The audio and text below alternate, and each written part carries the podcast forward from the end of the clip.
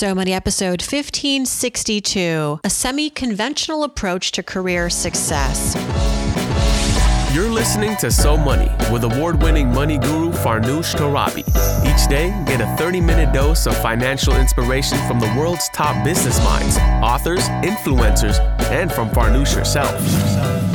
Looking for ways to save on gas or double your double coupons?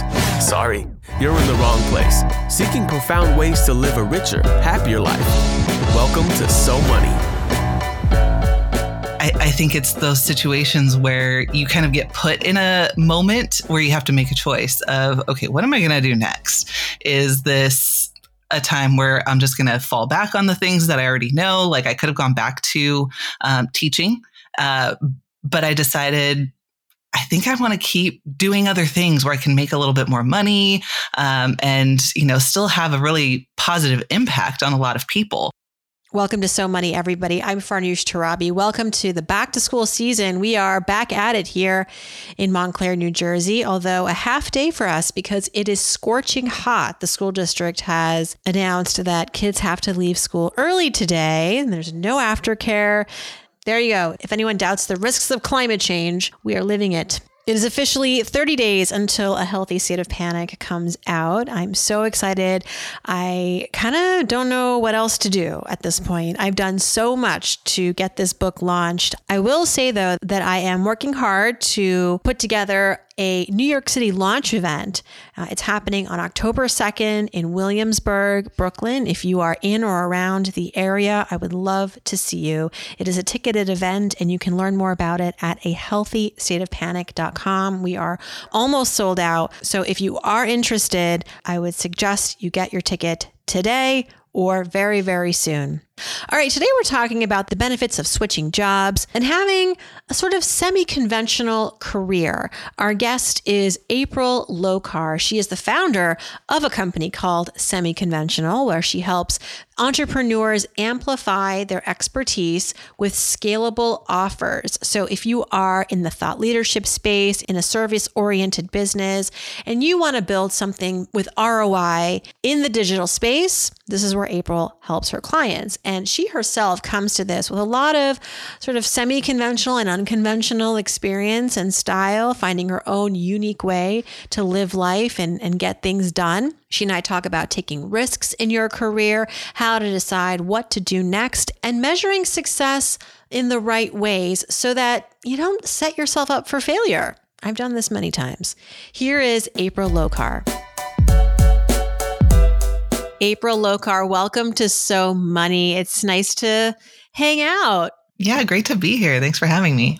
You and I have been spending a little bit of time together this summer. You're one of the few uh, women I'm coaching in my Farnoosh Behind the Scenes program, where we're working with some incredible women entrepreneurs across all sorts of industries and services and products. And I wanted to learn more about you and also introduce you to our audience. I think you could help a lot of women in our audience as they are trying to figure out maybe what their next offering is going to be online for those of us who are in the service industry of the thought leadership industry. I consider myself in that in that camp, so I'll be also taking some notes. But you run a company, April, called Semi Conventional which I love that name. So maybe we could just start there. Like, how did that name co- come to be? What's the story? Let's go back.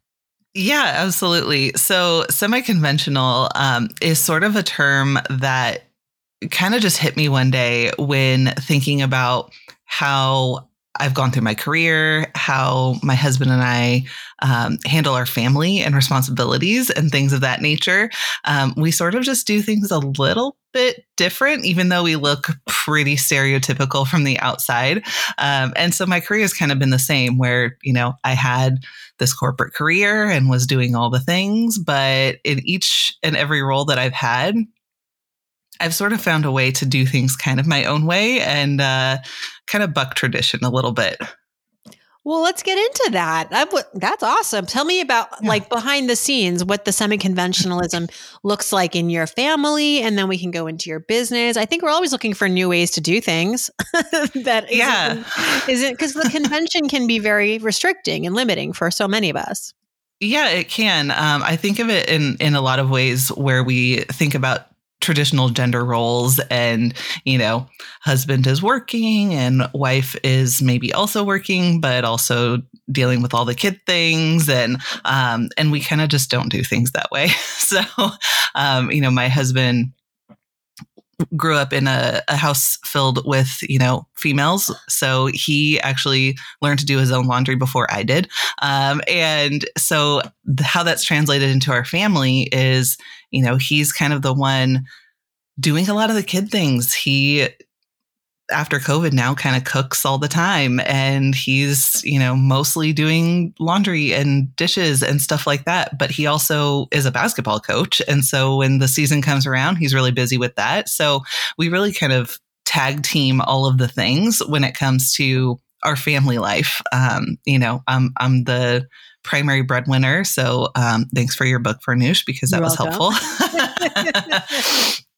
and uh, and yeah, I think working through all of those things that come along with it, um, and it's it's not just between the two of us, but obviously your families and the community that we're in. A lot of people are very traditional in the their gender norms in their families, and so you know we'll we'll have to kind of poke a little you know comment in there when we hear people joking about like oh yeah my wife will go do the laundry or you know things like that mm. so it's it's a constant back and forth with the the people that we interact with to say hey not mm-hmm. everybody's like that and hey there's another way and you know it's really not about being 50-50 but it's about being 100-100 right right there's a book i read called the 80 i think it's called 80-80 or something like that where right. essentially to your point where you know this uh, pursuit of equality in your marriage when it comes to domestic responsibilities is kind of a loser's game. I mean, you yes. can't get to 50 50, but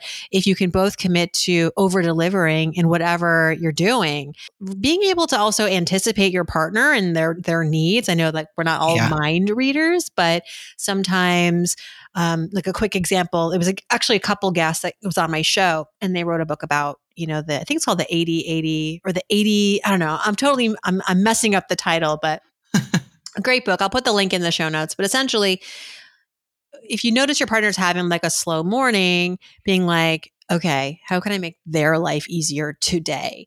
And right. what are the things that I can take off their plate? Or how can I go the extra mile with already what I am doing to make the day better? Did you and your partner come to a head over this and realize, maybe you were doing things conventionally and it wasn't working? Like, was there a, a change that resulted in how you are designing your life today? Or was it always this assumption from the beginning? And I know you said your husband grew up with women. He was already ahead of things, maybe ahead of the culture, yeah. ahead of the gender role expectation drama. Uh, but what was what was the journey for the two of you to get, getting to this point? Um, yeah, I think uh, I I don't think there was like one big blow up moment or anything like that. Um, but through kind of my career moves, um, you know, we've we've had a lot of um, experiences, and uh, there there was one job that I took. It was in downtown LA, and our kids were pretty young. I think they were like two and five, something like that, and it just it just sucked. It, it, it, was terrible having to like commute that far and then come home and we were all miserable. And so I remember in that moment that it, it, definitely came to a bit of a head where it's like, wait, okay, you're not even around. Like, what's going on? How long can we sustain this? Um, so 30 days into that job, I went and told them, um, I'm not coming back, so you can just mail me a check. Sorry. so it just was not not a good situation. Mm-hmm. So so some situations like that where you know there's maybe a moment or two. Um, and you just kind of have to have that conversation of well what's what's going to work for us and what do i want this to look like um, and you know not only having that conversation at home but at work mm-hmm. Well, let's transition to work and bring your semi conventional wisdom to the work and to our careers. You have talked about in previous forums how for you, you know, switching jobs, while that can be a, sort of a scary thing to do, you just gave an example of like after 30 days calling yeah. quits, um, how you have approached your career in this semi conventional way that's had many benefits. Yeah, I actually never thought I would um, be someone that had multiple jobs. I thought I would start a career and I would stick with it. And that was that. Um, I went to school to be a teacher. And so I thought I would be teaching, you know, somewhere in an elementary school, um, but graduated during the last recession and quickly had to pivot into something else that um, made sense for me. And so I found corporate training and after working, you know, six years for that company, honestly, I'd probably still be there today if they didn't lay me off. Um, and that was super, super scary. Um, so, you know, I, I think it's those situations where you kind of get put in a moment where you have to make a choice of, okay, what am I going to do next? Is this a time where I'm just going to fall back on the things that I already know? Like I could have gone back to um, teaching, uh, but I decided I think I want to keep doing other things where I can make a little bit more money um, and you know still have a really positive impact on a lot of people. Um, and so I've changed jobs definitely more times than I thought I would in my career. Um, and for a while, it was chasing a larger paycheck. But then I realized it was really more about finding the culture that worked for me. So through a couple of those moves, really understanding what type of job works for me. Um, if I had to clock in to like a nine to five, um, that would I'd get fired immediately. that just wouldn't work for for how I like to work. Um, but also the type of culture that you're working in. Uh, you know, some people fit more the Google culture. Some people fit more the traditional, you know, hierarchy in a company. Um, and just really figuring out what works for you and what you like to work in. I think making some career moves really, really helps to figure that out because otherwise you just don't know. And you're not growing. And a, yeah. a couple questions come to mind as you're speaking. First is you talk about having a, a background in education, approaching your career thinking I'm going to become a teacher, realizing like that's actually not what you want to do. But I think also not throwing the baby out with the bathwater. Like you have today a career where you are teaching people. And so yeah. I think there is a lesson there, which is that especially for the younger adults who may have not studied what they thought was their passion or what they think is an applicable degree. But there's always a way to parlay, as I say, you know, where you can leverage what you're doing into something new. It doesn't have to look like it, it doesn't even have to be the same title or, but you are taking with you pieces of that, of that previous job, that previous uh, education that you had. So the question here is how did you parlay? And I know you said you were more focused on culture, but uh, it, it it is true that you took a lot of your teaching experience into your next opportunity too. How did you how did you basically do that and convince an employer to hire you maybe in a, in a new industry or a new corner of the career space that wasn't the traditional teaching job? Yeah, I think um, my my first sort of career job, um, it was an almost immediate pivot, right? From education, I was like substitute teaching because I couldn't find a, a full time position, and um, getting into it was a, a nonprofit so also pays really really well um, just like teaching and and being able to just kind of you know talk with them about what my skills were um, the person that was leaving the role uh, i actually got to talk to them first to understand what was the role and what were they looking for and i said oh well I can teach your employees. I already know how to teach. Uh, it's just a matter of, you know, teaching safety and you know the company culture and all of that sort of stuff instead of teaching you know arithmetic um, and so so kind of getting in there was was not as hard as i would have thought um, because i was really able to just talk about hey, these are things I know how to do. In one of my other jobs, after I got laid off at that one, um, I remember interviewing with the hiring manager, and he told me, my only concern is our industry is so different uh, because it was from a nonprofit to a you know custom cabinet manufacturer so it's a very different industry um, and i it, something just came over me and i said I can learn the industry.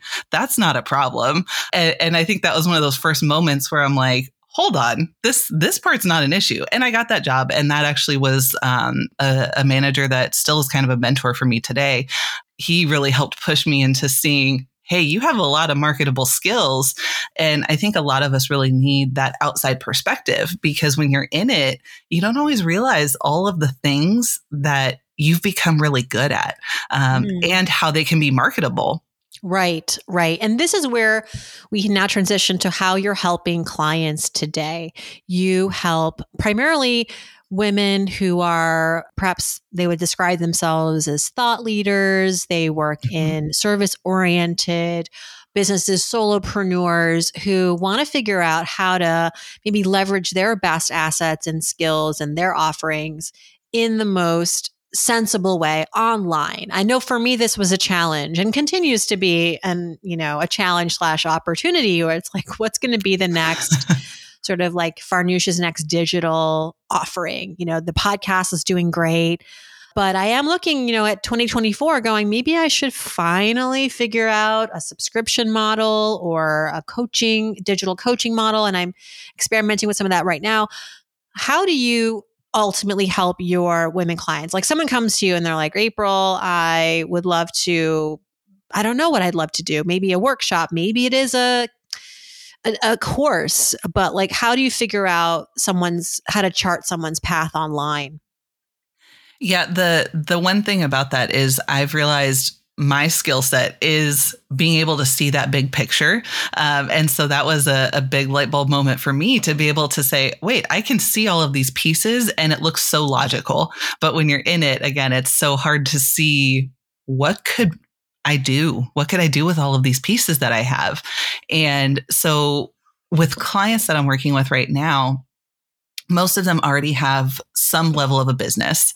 Uh, they're either a thought leader or they have their own business, but a lot of times they're spending a lot of one-on-one time coaching, um, or they're you know being the ones actually delivering the service. Uh, and so they need something that's a little more scalable, right? I think we're all tired of having too many meetings on our calendar. And so being able to remove some of that and still deliver what you're doing in a way that feels aligned, that gives your clients what they need. Um, so, a big part of my process is figuring out okay, what are you already doing and what part of that works?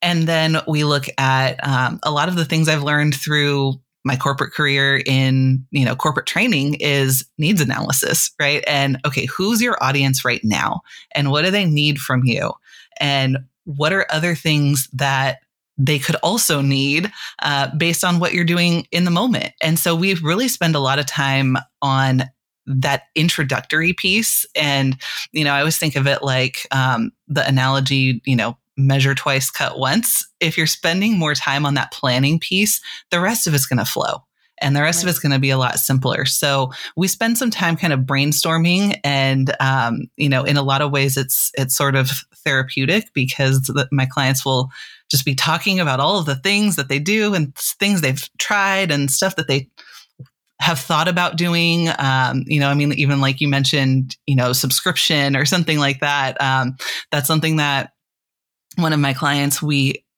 are putting together a course, which will kind of pair up with her podcast. But in talking about the course, it was sort of like, well, I kind of want them to have more support than just the course. So she's also standing up a membership alongside that. Um, and so it's, you know, these, these bits and pieces of things where I think sometimes it's hard for us to decide we want to try something uh, because it's kind of scary. But if you have that kind of unbiased external party looking at all of your stuff saying, yeah, that sounds great. Why don't you try it? Uh, it, it just really helps to kind of give some confidence around testing out something new that you've probably already thought about doing, um, mm but just need a little bit of strategy around. And and again, making sure that you have an audience for it because um, I think that's where a, a, lot of the things in online business, right? They they sort of fail because we didn't meet the needs of somebody first. Right. And sometimes that's as simple as just reverse engineering that. Like, don't sit yes. in a dark room trying to think what your audience needs. ask yes. them. Uh, yes. Just ask them. And and so, what's your method besides what I just said, which is just ask them? But like, what's your methodology for identifying that piece, which sounds like a big mistake that a lot of a lot of first timers make those first time entrepreneurs digital entrepreneurs make is like assuming that they're going to create this thing and they'll just people will just be attracted to it but there was a simpler way to figure it out perhaps. Yeah absolutely um, asking people is is the most uh, direct and effective way to figure out hey what do they need from you? Um, but also not everybody knows what they need right? They know what they want um, so so we kind of have to balance that what do they want versus what's the actual need behind it? Um, and so asking people is a great way to start. The other thing that we do is we spend some time thinking through what are questions that you get asked often? And how are you answering those questions? And was that answer enough for what they needed? Are they coming back to you and asking more questions? So we kind of plot out, honestly, it's almost like FAQs, right? And okay, what are the FAQs that um, you could put on your website? And how can we turn that into something um, that's easier for people to consume, right? Because most of us don't sit on a website reading FAQs. Sometimes we do, but uh, that that's that's not going to help us to take action, right? Most yeah. of the time. So figuring out those questions that people come to you with. Um, yeah. And, and another part of that is a lot of times we don't always see what we're really good at, right? And being able to ask the people around you, right? Asking your colleagues, asking, um, you know, your three best friends. I always tell people, text your three best friends right now and ask them, what am I good at? and just see what they say um, because sometimes it's those those little nuggets of information that they're probably not going to give you something that's like a million dollar business idea but what's inside of what they tell you um, will probably give you some clarity on what's your real area of expertise and what do people want to come to you for. Um, so we kind of you know pull all of that together and say okay now what do you want to deliver and what do the people need from it? Right. As you're speaking i'm reminded of uh, when steve jobs was in the development process for the iphone okay nobody's sitting around going i wish i had an iphone no we didn't even right. know possible but he was the visionary but he did know what we wanted which was yeah you know, accessibility, to be able to have the convenience of communicating and doing work and personal, maybe on a single device, watching, consuming. Imagine a world where all these wants actually exist in this asset that I can provide. Right. It won't just be a, nice to have, it'll be a must have at some point. Like everyone needs a smartphone, I think, in order to f- sort of feel like they're a functioning adult in a, right. at least in these here fine United States. Um, And also, as you're speaking, I'm reminded of my own journey as I was maybe this was now now I would say 10 years ago. I had built a career as a personal finance expert, which is making money from what I do. I do books, I do lectures, I do mm-hmm. uh, media, and I, I did some television work. But what I was realizing that a lot of people wanted to know about me was how did you build your kind of business essentially right? Your your audience your multi-platform business where you're working on all these different content things and ultimately a thought leader but across all these platforms. And i didn't think there was a strategy there. I was like well i just i'm a curious person. I i mm-hmm. really enjoy what i do. I'm i'm i look at things as experiments. I don't the failure, the idea of failure doesn't hold me back. If something doesn't work out, there's still lessons to take with me into the next thing. Mm-hmm. But I did a keynote at an event one day about how I did this really. Like, were there strategies? And there certainly were, you know. And for me, it started with a book uh, where that I leveraged that turned me into uh, an expert that then I leveraged for other opportunities. And mm-hmm. at the end of that, someone said to me, can you work with me one on one? Like, I want to learn your strategies. And essentially, they wanted to shortcut it, right? Because I had made mistakes. I had done things that right. I did differently. And so, yeah, I thought, okay, that's one person. I wonder if there's more. And then I just kind of went for it. I, within a year, I had developed a workshop that was called Book to Brand and teaching what I knew best, which was how to, if you're interested in writing books for the purposes of building an authority oriented, business where you're an expert in whatever you're an expert in. I'm in personal finance, but you could be health, you could be chef, you know, a chef, you could be mental health. So that was the first time I started making money, not just from what I do, but from what I know. And that was a game changer. And that's my mm-hmm. advice to everybody. My contribution to this conversation is if you're already making money doing something, thinking about how you got there is the how and maybe the the knowledge part of it that you're not leveraging. And that's essentially what you do. It's like extracting the knowledge that we have to turn mm-hmm. that into a business. All right, question yeah. for you now. How do you avoid FOMO in your pursuit of what the next right thing should be for you? Because again, in my industry, courses are the thing. Um, where if you don't have a digital course, are you really an expert in personal finance? you know and so that has for me been a bit of a has been i'm over it now but for a while it was a little bit of like a bummer because that wasn't what sparked joy for me as a teacher like i don't want to be doing that not so much because i don't like teaching because i don't like the marketing i don't want to create funnels and all that it's like mm-hmm. i'm already asleep so um nevertheless that created some anxiety in me and some you know wondering like well you know maybe I should just do it. I should just suck it up and do it. So I'm sure right, you come right. across, I'm sure you run up against this with your clients where they come to you like, everybody else is doing this. I feel like I should just do that. How do you figure out what's right for you? Yeah, that's where we spend time figuring out what they enjoy doing. Because like you said, if if for you a course doesn't light you up, it's not exciting, we look at why, first of all. If that's something that your audience really wants, then we find a way to do something that's similar, but maybe not the same. So maybe it's not, oh, let's make you a course. Maybe it's, hey, let's make a cohort experience where, mm-hmm. yeah, you have a little bit of material, but you still get to meet with them, you know, once a month or something like that. Um, that's actually something I'm building out for uh, somebody else right now who's a, a personal stylist. Um, and, you know, she wanted something where she can deliver it to a wider audience, but she still wanted to have that that personal touch mm-hmm. um, because she's like, I don't want to just do a course because then they're just taking in this information. Most of us don't finish courses that we buy right. anyways. You know, it's like books where maybe we read all of it, maybe we take something away and then we put it down. Um, and I feel like a lot of courses that happens as well. So, um, so you're totally right where you have to find that thing that really makes sense for you and what's your personality um, it's kind of like figuring out what type of company you want to work for right where yeah. it's what's the culture what's what's the culture of me and what my offerings are and what i want to be delivering because if it doesn't feel aligned and easy and joyful for you to deliver, it's not going to work anyways, even if it's what your audience needs. So, yeah.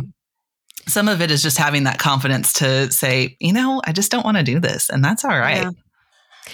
Yeah. And sustainability is, for me, at least, a huge measure of whether or not something I believe is successful for me. And mm-hmm. that's not to say that some things I just do for the one off experience and there're just some things that are just one and done's.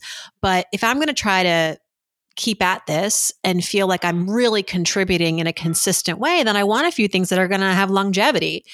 Yeah. And I wonder for you and your clients, how do you measure success for them besides just maybe monetary success? You obviously want to make a profit, but what really are the metrics and what is maybe a mistake in that pursuit? Sometimes I think we inadvertently set, us, set ourselves up for failure because our definition of success is not quite right.